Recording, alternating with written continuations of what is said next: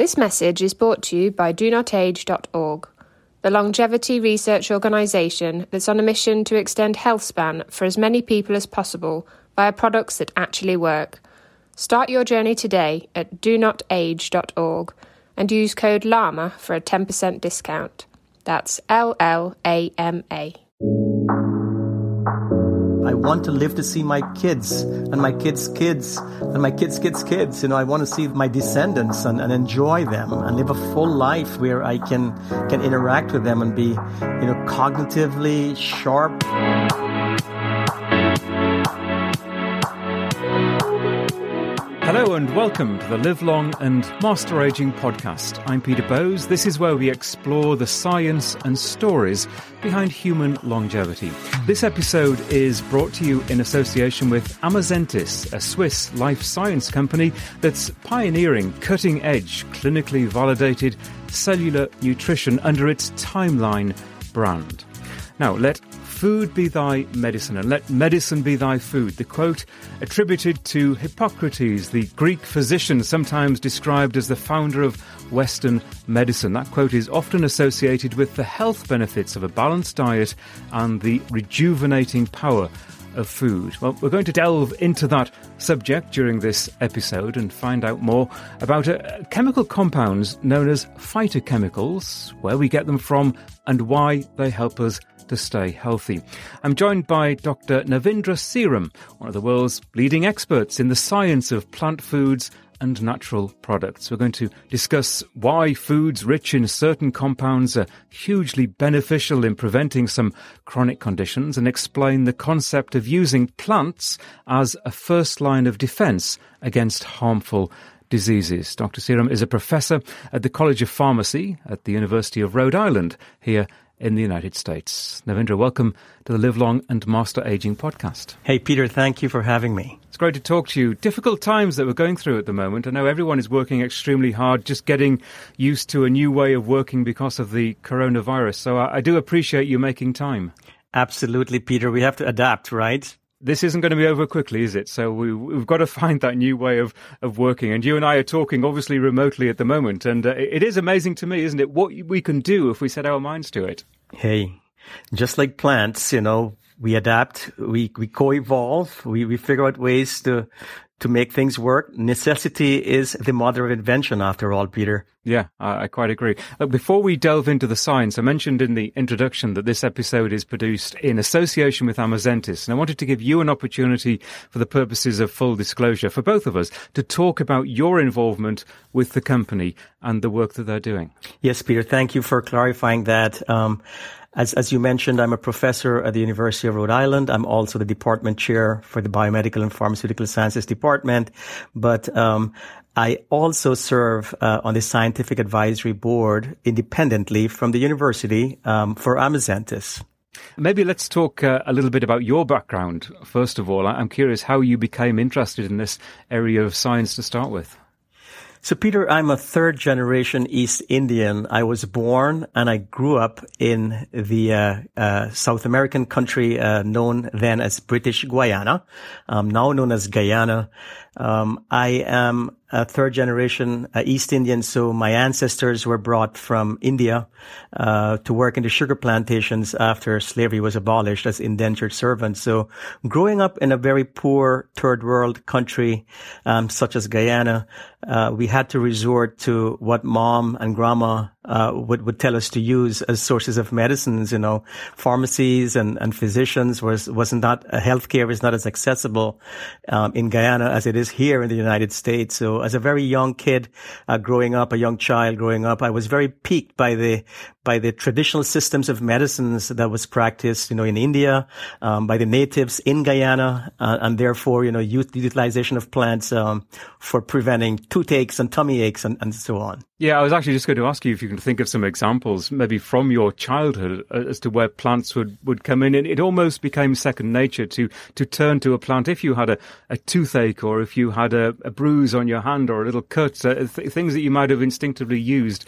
as medications. Exactly. In fact, you know, even toothbrushes, we didn't have toothbrushes at one point and, and, you know, we'll take a black sage and, you know, we'll take it and, and, and rub it on your teeth and your gums. So there was a lot of different plants that mom and grandma would say to use. And, you know, in fact, Peter, you probably know this, but the WHO, you know, estimates that over 80% of the world's population still use plants as sources of medicines in, in all parts of the world. My recollection from my childhood is when I grew up in northeast England and uh, in a rural environment. And if I was stung by a nettle, I would immediately reach for a dandelion leaf to, to rub on that, that swelling on my hand and the, the pain would go away instantly. And it's also interesting, you know, Peter, that, um, you know, it's not only the things which you don't think about, um, in, in terms of plants, stuff that you, that are, that are non-edible but there's so much in our medicine um, in terms of our, our spice cabinets you know garlic and chives and and and, and cumin and oregano and, and basil and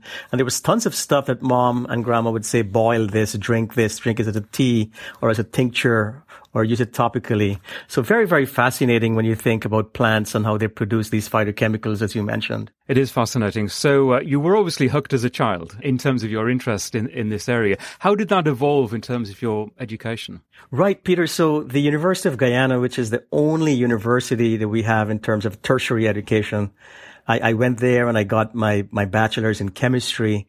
And at that point, I realized that for me to pursue, you know, further discovery of natural products from plants that I had to go to grad school. And it turns out that in the beautiful island of Jamaica, uh, in Kingston, Jamaica, uh, there is the University of the West Indies, and they have and still do one of the best uh, uh programs, PhD programs in natural product chemistry.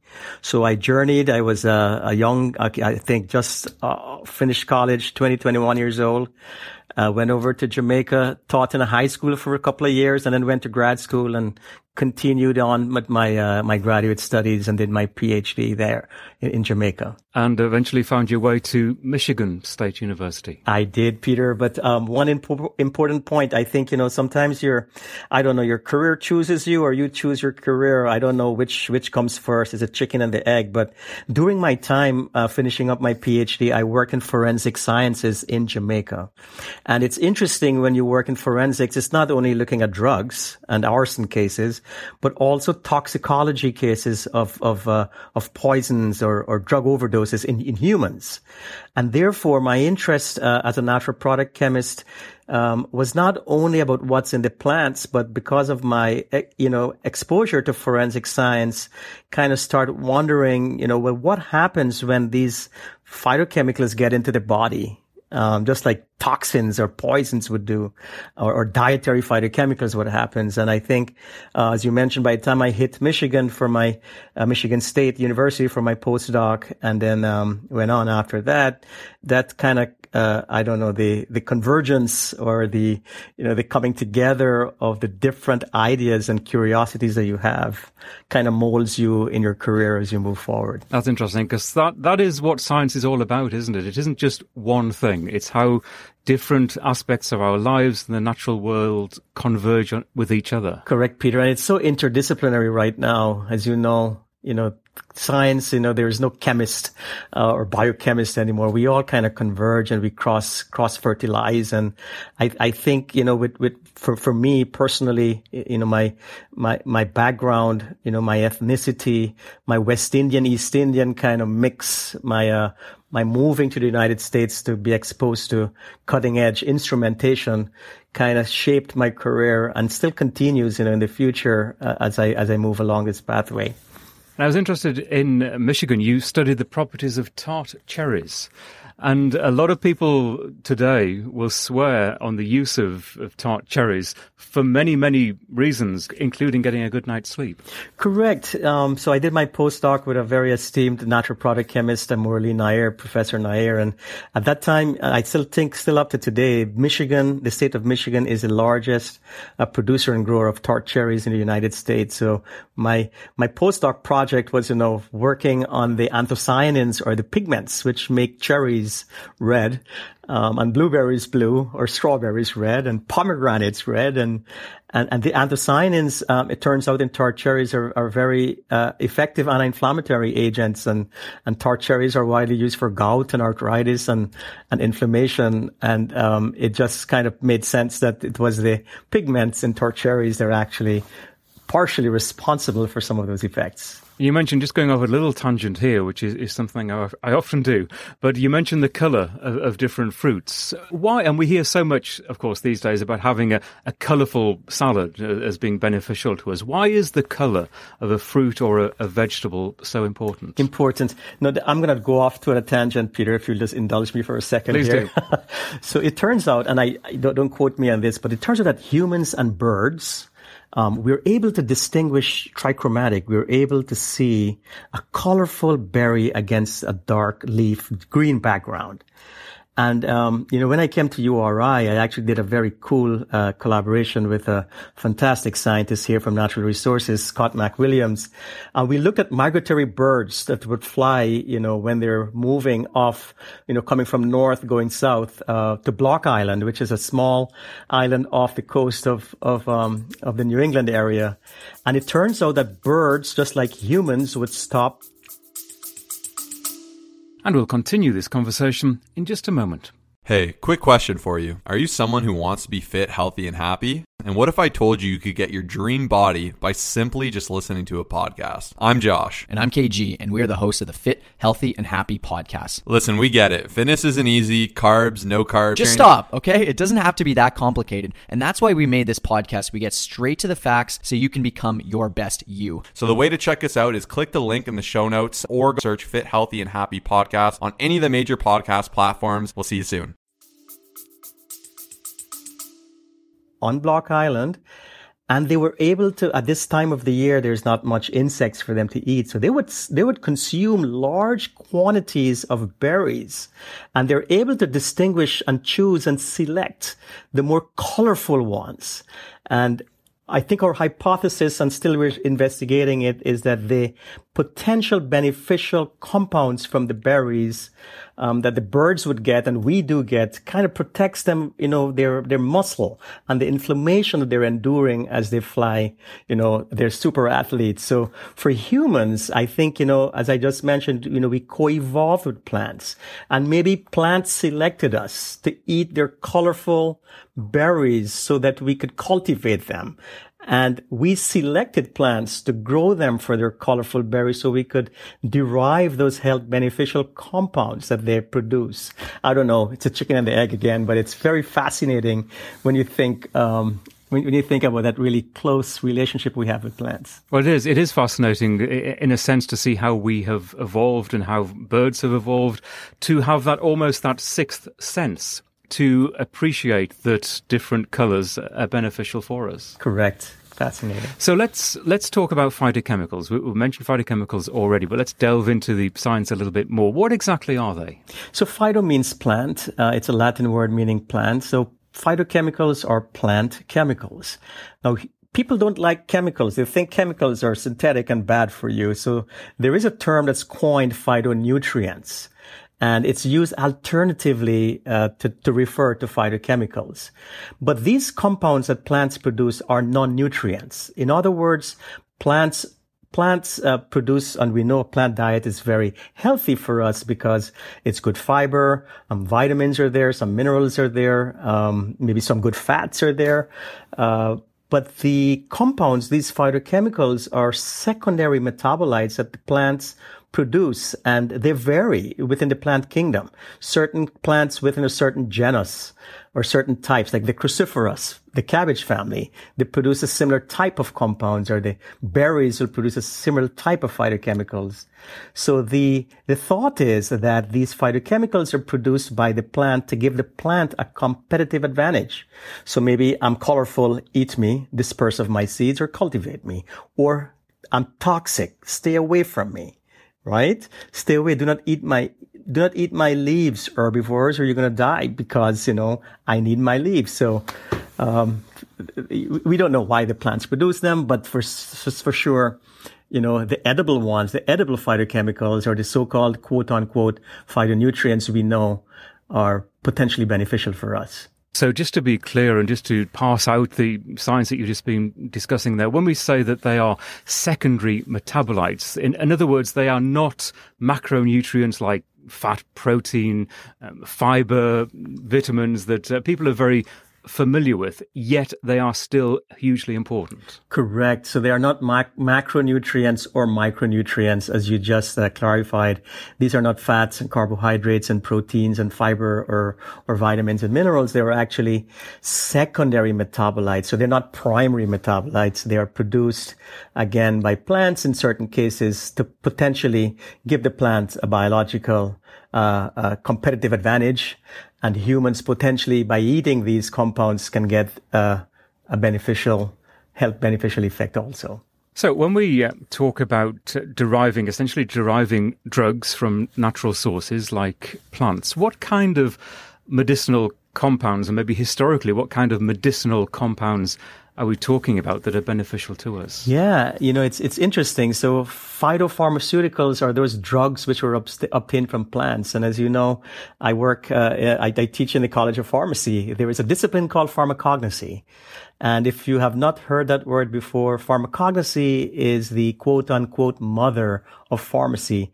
It is where pharmacy started, where humans uh, were learning how to take extracts from plants, um, their leaves, grind them up, and actually use these for medicinal purposes. And as as Eastern medicine and Western medicine kind of moved over time in the during the Renaissance period, um, and that's Hippocrates, as you mentioned, and many other uh, great scholars, uh, humans started to, to to figure out that by isolating individual compounds from plants that these could be developed into drugs. Very good examples. Um, aspirin, uh, you know, that little pill that's been around for a hundred years, uh, is actually a derivative of salicylic acid, which is found in the bark of the willow. And uh, in medieval in medieval England, um, when they you know they would chew on the bark of the willow, and pain would go away, inflammation would go away, and it was you know late, later that scientists at Merck isolated salicylic acid, derivatized it, and then aspirin was born. Similarly, there are other drugs like digoxin, a cardiac glycoside from, from the digitalis plant. Um, there's caffeine from coffee or tea. Um, there is, uh, cancer drugs, uh, vincristine and vinblastine from the Madagascar periwinkle, nicotine, uh, artemisinin for anti-malaria, quinine, and the list continues. Tobacco, um, nicotine, right, from the tobacco plant. So tons of tons of medicinal compounds. Um, of course, toxic ones too. Uh, I, I, should clarify. Um, stimulants, um, uh, hallucinogenic compounds, uh, psychedelic compounds. The list just is just mind-boggling. We are literally talking about thousands, aren't we? Thousands, thousands, and we're still discovering more. And you know, it's interesting that the the compounds exist naturally within the matrix of the plant. And sometimes when we cook the plant or or, or derivatize it like in a beverage or extract it, we actually modify and change some of these compounds too. So it's not only what's in the plant naturally itself, it's also what we modify when we crush a garlic clove, for example. And so it's also how we consume them. And then it's also what happens when it gets into the body, right? Um, as, as we referred to earlier. And uh, as you imply there, it, it, can sometimes be only certain parts of the plant. It isn't necessarily the, the whole plant that is going to be beneficial to us. And I guess that's where the science is important to identify which part of the plant, whether it's the, the seed or the pith or the the skin, presumably, Correct. that is most valuable to us. Correct, Peter. The, the, the, the compounds could be tissue specific. So what is in the fruit may not be what is in the leaves or what is in the bark. Like a cancer drug called Taxol. Paclitaxel is in the bark of the Pacific yew. That's another good example of a phytopharmaceutical. But uh, yeah, you're right. So a fruit may be edible and the leaf may be uh, toxic of the same plant. Um, there could be overlap or there could be um, entirely distinct in, in what they in what they contain. And I mention that because people talk a lot about whole foods, and I think there's a, a, great value in talking about whole foods being beneficial to us. But we do need to know and understand the science to get the most benefit out of what we're eating, because we could be misguided. I think sometimes, perhaps, in eating too much of a wrong kind of plant or too much of a certain kind of plant. And uh, I mean, I'll give one little example. I uh, went through a phase in my life because I thought, and I believe still, that almonds are, are very good for you. Nuts generally are good for you. If you eat too many almonds, perhaps you might be getting too much of a certain compound that can result in kidney stones. Yeah. You've got to be careful. And, and that's where education is so important, isn't it? Correct. Yeah. In fact, almonds contain a compound called amygdalin. Amygdalin is a cyanide containing molecule. It's found in certain um, other plants like, uh, like, like yucca or cassava. And in Africa and in South America where I grew up, you know, mom, they would boil cassava and throw away the water before consuming the cassava. So we kind of figured out how to get rid of the non-toxic stuff from foods. Um, very fascinating when you think of pharmacognosy and the evolution of traditional systems of medicine like TCM, traditional Chinese medicine or Ayurveda, the Indian system of medicine, and how we practice Western medicine. Um, you know, with, with the traditional systems of, of medicine being very personalized and, um, you know, with, with meditation being a part of it and a healthy lifestyle and, and exercise, it's very holistic, you know, so it's, it's a whole food as well as a holistic approach to health and to your, your, your show here, uh, Peter Lama, you know, you, you know all about the health span and the lifespan. And I'm speaking to the expert right now. Well, that's very kind of you. That is exactly what we are all about. Living long and health span is the phrase that I use all the time, of course. Uh, living as long as possible, just optimizing the number of healthy years that we have. That's right, Peter. Let's talk about pomegranates. You have written a book about pomegranates. You, you mentioned them earlier and very, very coincidentally to this interview, I today just ordered three pomegranate trees for my garden. Happened to be doing a bit of landscaping because we were hit by a, a fire a few months ago, a California wildfire. So replacing a few trees and pomegranates uh, actually survive very well in Southern California. The climate really suits them. So I, have got a special interest in, in pomegranates for, for maybe more than one reason. But um, you are an expert in terms of their uh, medicinal qualities. What drew you to them as something that you wanted to study? Yes, Peter. So as, as, as we mentioned, you know, I finished my postdoc at Michigan State. I was working with tart cherries and then I, um, I moved to uh, UCLA, University of California in Los Angeles, right in your backyard, I think, uh, Peter. Um, I worked with a very famous, uh, uh um, physician. He's also a PhD, David Heber. And at that time, you know, as you just mentioned, you know, pom- pomegranates were, were really hitting, you know, the U- United States, um, big time. So as we all know, or we may not know, it's really a, a Mediterranean plant. It's, uh, it's from Persia. That's where it was uh, originally grown. And because California has its beautiful Mediterranean temperature, pomegranates grew very well in, in the beautiful state of California. And um, Pom Wonderful, a company at that time that was producing uh, pomegranate juice, uh, squeezing the whole pomegranate fruit. Um, you know, we're we're very interested, you know, with with our group at that time in kind of understanding, you know, what were the health benefits of uh, of pomegranate juice, and so that was where our work really started um, in terms of understanding the chemistry of of what's uh, present in pomegranate juice, as well as um, you know what happens when the compounds get into the body. And there's a long history, of course, and uh, pomegranates are mentioned uh, in many religions. The records of their use go back centuries. Yes, it's mentioned in all of the holy books in the Bible, in the Quran, in the Torah, it's supposedly the apple in the Garden of Eden. You know, it's it's regarded as a king of fruits. It has a crown on, on, on it as you think about. You know, you look at a at a pomegranate. It's the only uh, species in its family. So the plant itself, it's the only member in its own whole family. So that's pretty interesting. Also, uh, Punica granatum. It means like a grenade, a grenade.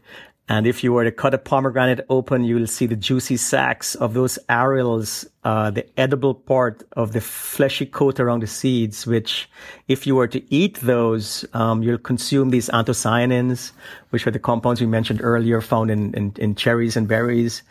But it's also interesting when you look at the chemistry of the pomegranate that the pith, so if you were to cut it open, that white part of the, of the fruit, as well as its peel or its husk, that leathery rind, also contains a large quantity of polyphenols that are known as ellagitannins. And therefore, if you were to squeeze a whole pomegranate fruit to extract its juice, you're actually squeezing out, you know, not only the anthocyanins, um, that to give it that, that beautiful red color, but also these ellagitannins or polyphenols you know, found in the in the peel of the fruit. So it is a, a, good example then of the entire fruit being beneficial to us, uh, and and different qualities depending on whether we're talking about the the pith or the the juice, uh, depending on how it's used. Correct, um, and you could imagine um, one would not eat a pomegranate rind; it's bitter.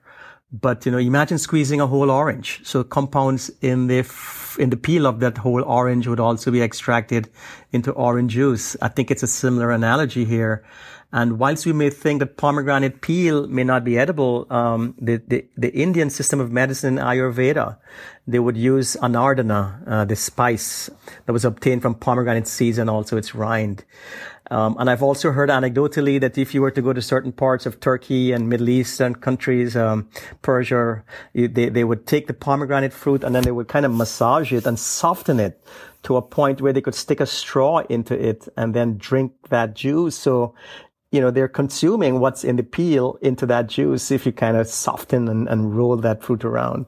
So let's just uh, extrapolate a little bit then in terms of what happens when we eat a pomegranate. And why and how it is beneficial to us because we all respond in different ways depending on what's going on in our guts and we, are all different as, as human beings. So how are we benefiting and scientifically what, what is going on when we eat a pomegranate? Correct. Um, so Peter, as a pharmacy professor, you know, we teach our students, uh, our pharmacists about ADME, you know, pharmaceutical science students about ADME, A-D-M-E, A being absorption, D, distribution, M, metabolism, and E, excretion.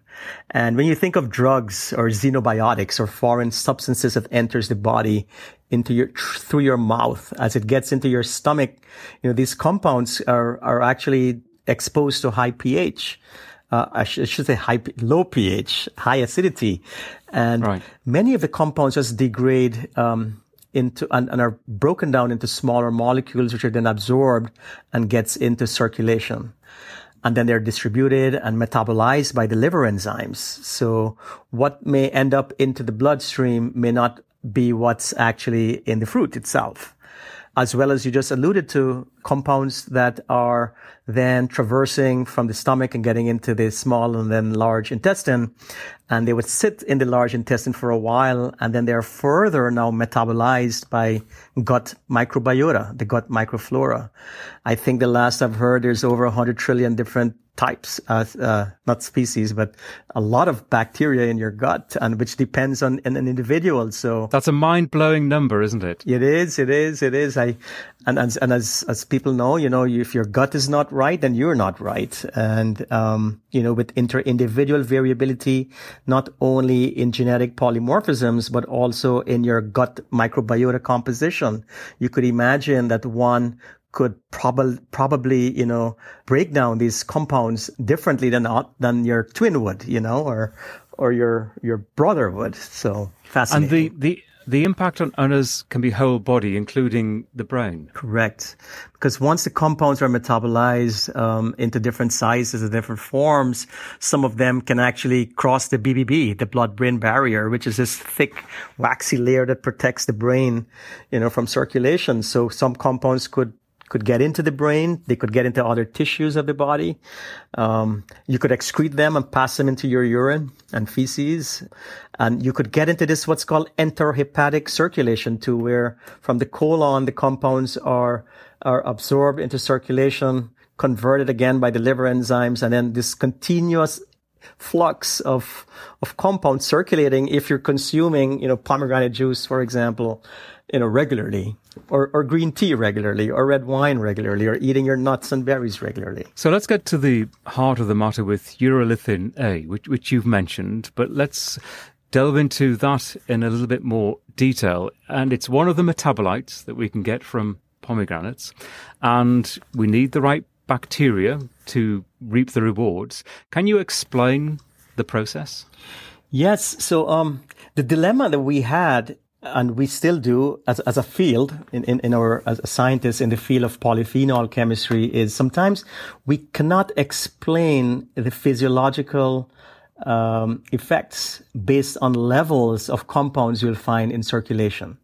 So in other words, you know, polyphenols, ellagitannins included, are generally regarded as being very poorly bioavailable, meaning that the compounds are not being absorbed into blood in large quantities or physiological level, uh, um, relevant levels to, to see a biological effect.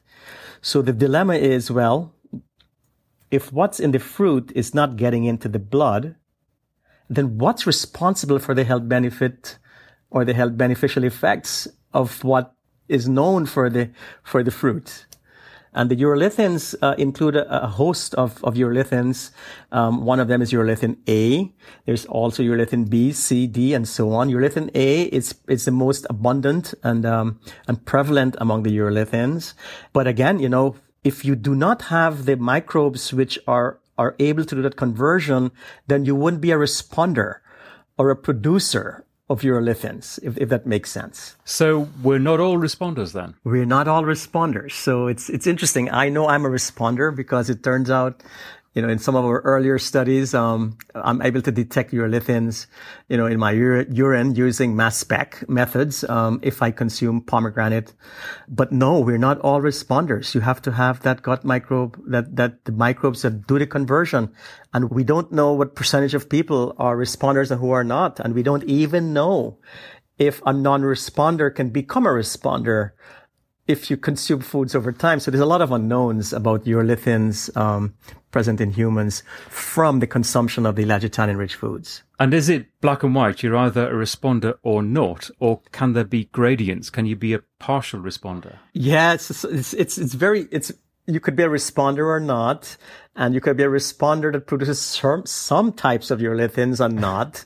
And so, I, you know, I, I think what needs to happen is a really large clinical study that really looks at people with different, you know, um, consumption, consuming the ellagitannins, and, and then you're really trying to understand how much we produce, what we produce, who is a responder and who is not. A lot, a lot, of unknowns. In terms of testing to find out if we are a responder, what does that involve? Well, it, it would involve, as I just mentioned, you know, collecting some urine samples after you've consumed the ellagitannin-rich food. Right or pomegranate in this case, and then and then finding the urolithin glucuronidated form because it's excreted in you know in your urine. Um, also, there are some blood samples that has been um, people are looking at. I know. Um, um, we'll talk about this later. Amazentis, a company, the Swiss biotech company, they have, they're developing methods to actually diagnose and, and find out quickly if you're, if you're producing urolithins or not. Just to um, talk a little bit more about the benefits of urolithin A, it's mitochondrial health that is is so crucial, and of course, mitochondrial health is vital for all of us every day in terms of our energy. Correct. So the mitochondria is a power powerhouse of the cell, and um, urolithin A is actually an activator of mitophagy. So it, it actually um, helps the recycling of dead mitochondria and then improves you know, cellular function, which has been shown, you know, in several studies in, in, in, in worms, in nematodes, C. elegans, and also in, in rodents. And, and there's some emerging human clinical studies to also support the effects of urolithin A in, in muscle function. And that's why it sometimes gets the label anti-aging. And that's an expression I don't like because I don't believe in anti-aging. I think uh, positive aging is perhaps a, a, more useful expression or simply aging well. But nevertheless, anti-aging because we can be 70 years old and have good muscle strength and perhaps feel like we're 50 years old. And mitochondria are obviously crucial in that process. You're right, Peter. That's correct. So Let's move on to, and you mentioned the work that Amazentis are doing and the product MitoPure Urolithin A. What is the distinction between a highly pure and proprietary form of urolithin A and the urolithin A that we've just been talking about? Right. So, um, as I mentioned, Amazentis is a Swiss biotech company, and you know when we started, you know, talking about more than 10 years ago, you know, they were quite interested in, in what were the health benefits um, of, of what's in pomegranate. And as they narrowed down and, and looked at urolithin A and have published, you know, some really good papers um, on the compound, as I mentioned, in nematodes and in, in animals, in rodents, and also in humans, is that they have developed this MitoPure, which is a proprietary formulation of urolithin A, which is highly bioavailable. The MitoPure that's developed by um, Amazentis has been shown in, in clinical studies to be effective, to be bioavailable, to be safe and tolerable in humans. So it's um, you know it's it's well tested. You know it's it's a it's an effective product. And as a product, as a scientist, is it something that excites you for the future? It is because you know at the end of the day, you know, if you want to get the best benefits from your foods and you have so much uncertainties in, in what you're eating or how you're processing it or are you able to produce it? Are you a responder or a non-responder? And there's so much unknowns because it's such personalized that the best bang for your buck is really to get to the actual compound, which is bioactive. And if there's a way that uh, you could consume MitoPure and then get the benefits directly of urolithin A, regardless, irrespective of if you're a producer or not. Or you you just don't like pomegranate juice, or you just don't want to eat berries, or you want to supplement and you want to get bioactive levels of the compounds in a sufficient dose. Then I think let's cut to the chase and get exactly to the bioactive compound, and that's what Amazentis is, is providing in their MitoPure product? Yeah, and I asked that question because I uh, and my views on supplementation have evolved over the years. And I used to be from the school of, well, if we eat a, a balanced diet with good fruits and vegetables, organic foods wherever possible, that we are probably getting enough of everything that we need in terms of vitamins and minerals and proteins and fats and carbohydrates, that uh, we're probably going to be okay and that we don't need supplementation. Now, I've evolved to the point, and this conversation helps to explain how complex we are as human beings and how even with that, let's say, in quotes, perfect balanced diet, we may still not be fully benefiting from the natural foods. And therefore, as we understand further the science, the supplementation, it's almost like an insurance policy to fill in the gaps of what we're not getting from the natural world. That's right. You know, you, you, you hit the nail on the head there, Peter. It's like an insurance policy because supplementation, dietary supplementation is meant to supplement, not to replace. And in, as you just said, indeed, you could be consuming a, a wholesome diet, but if you're not a responder, then you wouldn't be producing urolithin A. And if urolithin A is one of the constituents or one of the bioactive compounds that's formed in humans and we've shown that that has a, a health benefit, then supplement with it because you may not be getting it um, from your diet. I'd like to just maybe broaden the conversation out a little bit more now and get your thoughts on personalized medicine. In other words, medicine directed at an individual. And as you've explained, we are all supremely different in terms of how our bodies work. And there is a lot of talk these days about personalized medicine. How much do you think that is part of our future? I think it has to be because, um, you know, there's no one size fits all. And as I alluded to earlier, the view of traditional systems of medicine like TCM, traditional Chinese medicine or Ayurveda, you know, if you were to see a practitioner, they would actually look at you, Peter, and stick out your tongue and look at uh, your eyes and and give you a, a, diet that includes herbs and and, and other things and, and and have it's it's really structured for you. It's for Peter Bowes.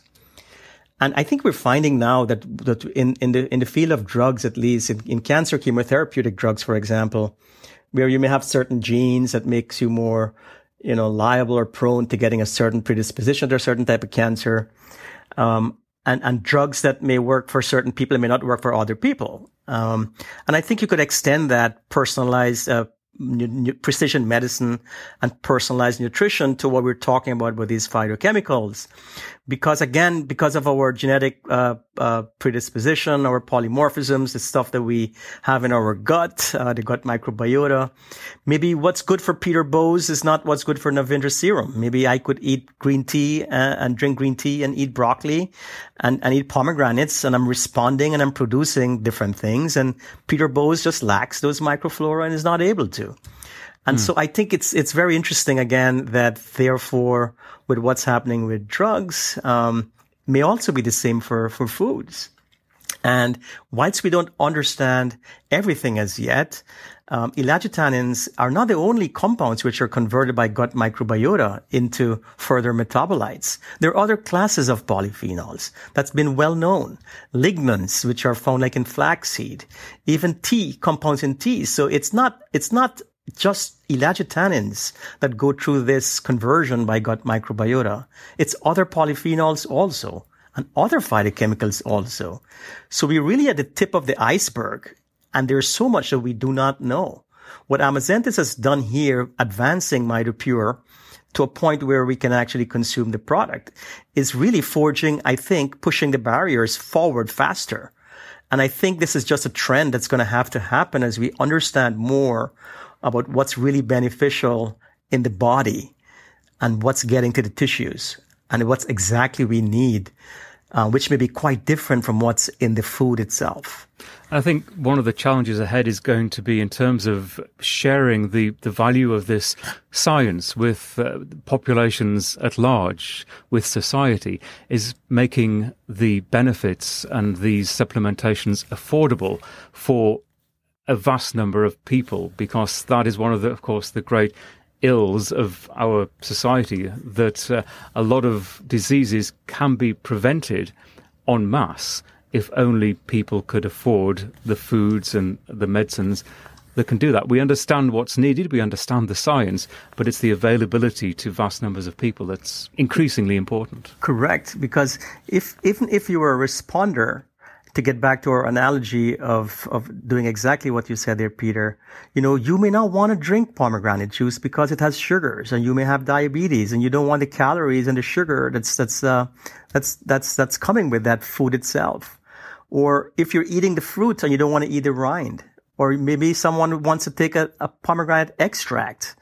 Um, you don't know if that, that, extract is standardized. You don't know where it's coming from. It's not been clinically tested. So ultimately, exactly right. How do we get a bioactive compound to get to most people in a very convenient form, in a form that's calibrated and known to be bioavailable, affordable? Uh, and those are some of the things that we have to think of globally. And I think one of the other challenges is is simply education, because we are oftentimes, more often than not, indeed, look at television advertising, bombarded with information about what is supposedly good for us, what's not good for us, what is affordable. And people, I think, quite rightly are often so deluged with information that they are confused about what they should be eating. And uh, for us to move forward and to benefit the most number of people, education really does have to be focused on advising people what they should eat and and why they should eat it. Correct, Peter. I, you know, education starts, you know, I'm a professor. I, am a teacher first and foremost, as well as a researcher. So it starts in the classroom. It extends into the lab, into my grad students and postdocs.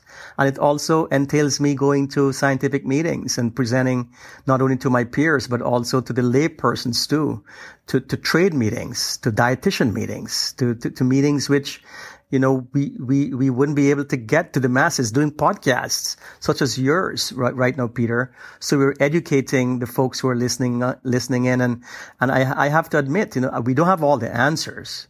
Um, we're still learning, but what we know now is more than we know, more than we knew yesterday or 10 years ago.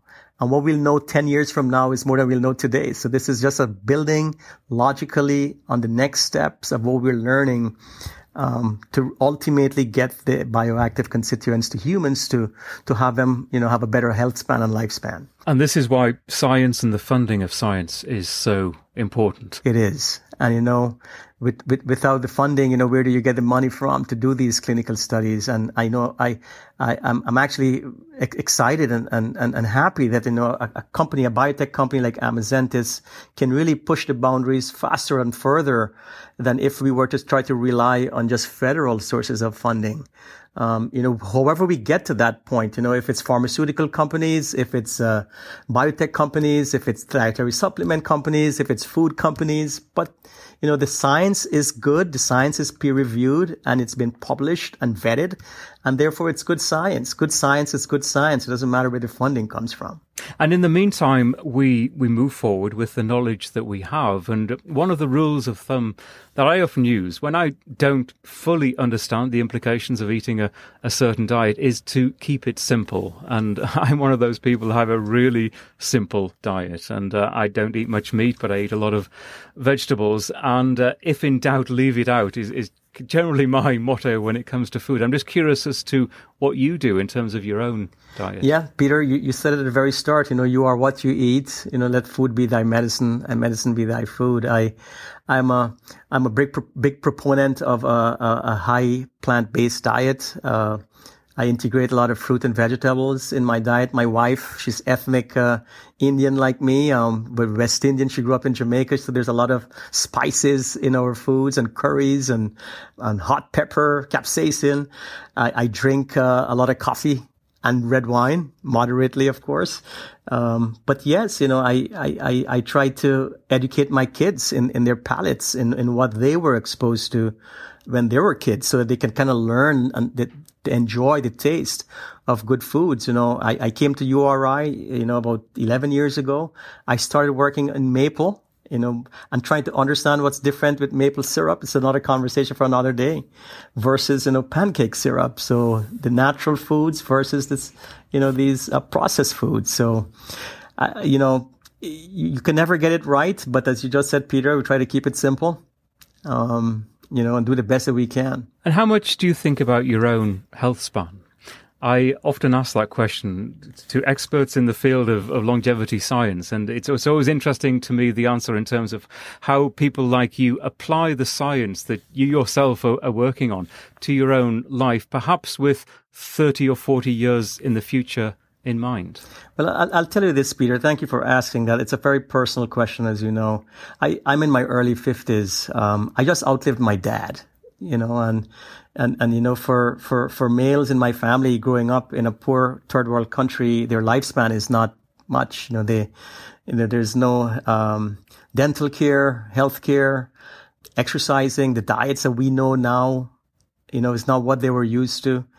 And, and so for me, you know, living longer than my dad has lived, you know, I, I, I, want to, I, I want to live to see my kids and my kids' kids and my kids' kids' kids. You know, I want to see my descendants and, and enjoy them and live a full life where I can, can interact with them and be, you know, cognitively sharp. Um, it's okay if I don't remember where my car keys are but to have those beautiful memories and, and, and, and, and, and for me, you know, that's what's important because I, I think that everything that I can do right now to give me that extra day to spend with my family is worth it.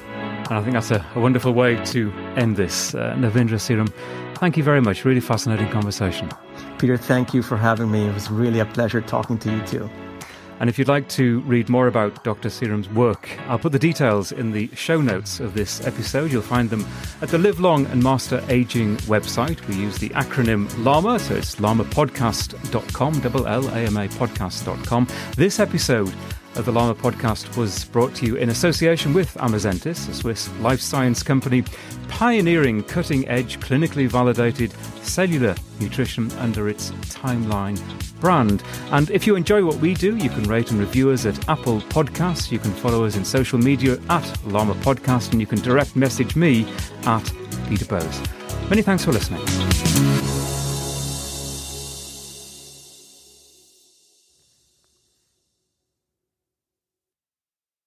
FlexBeam is a portable red light therapy device that's now being used by leading athletes, including the Norwegian tennis player Casper Ruud. Whenever you put the FlexBeam on, you feel it starts to work right away. I need something that can help repair all the fibers that I have broken in the nerves.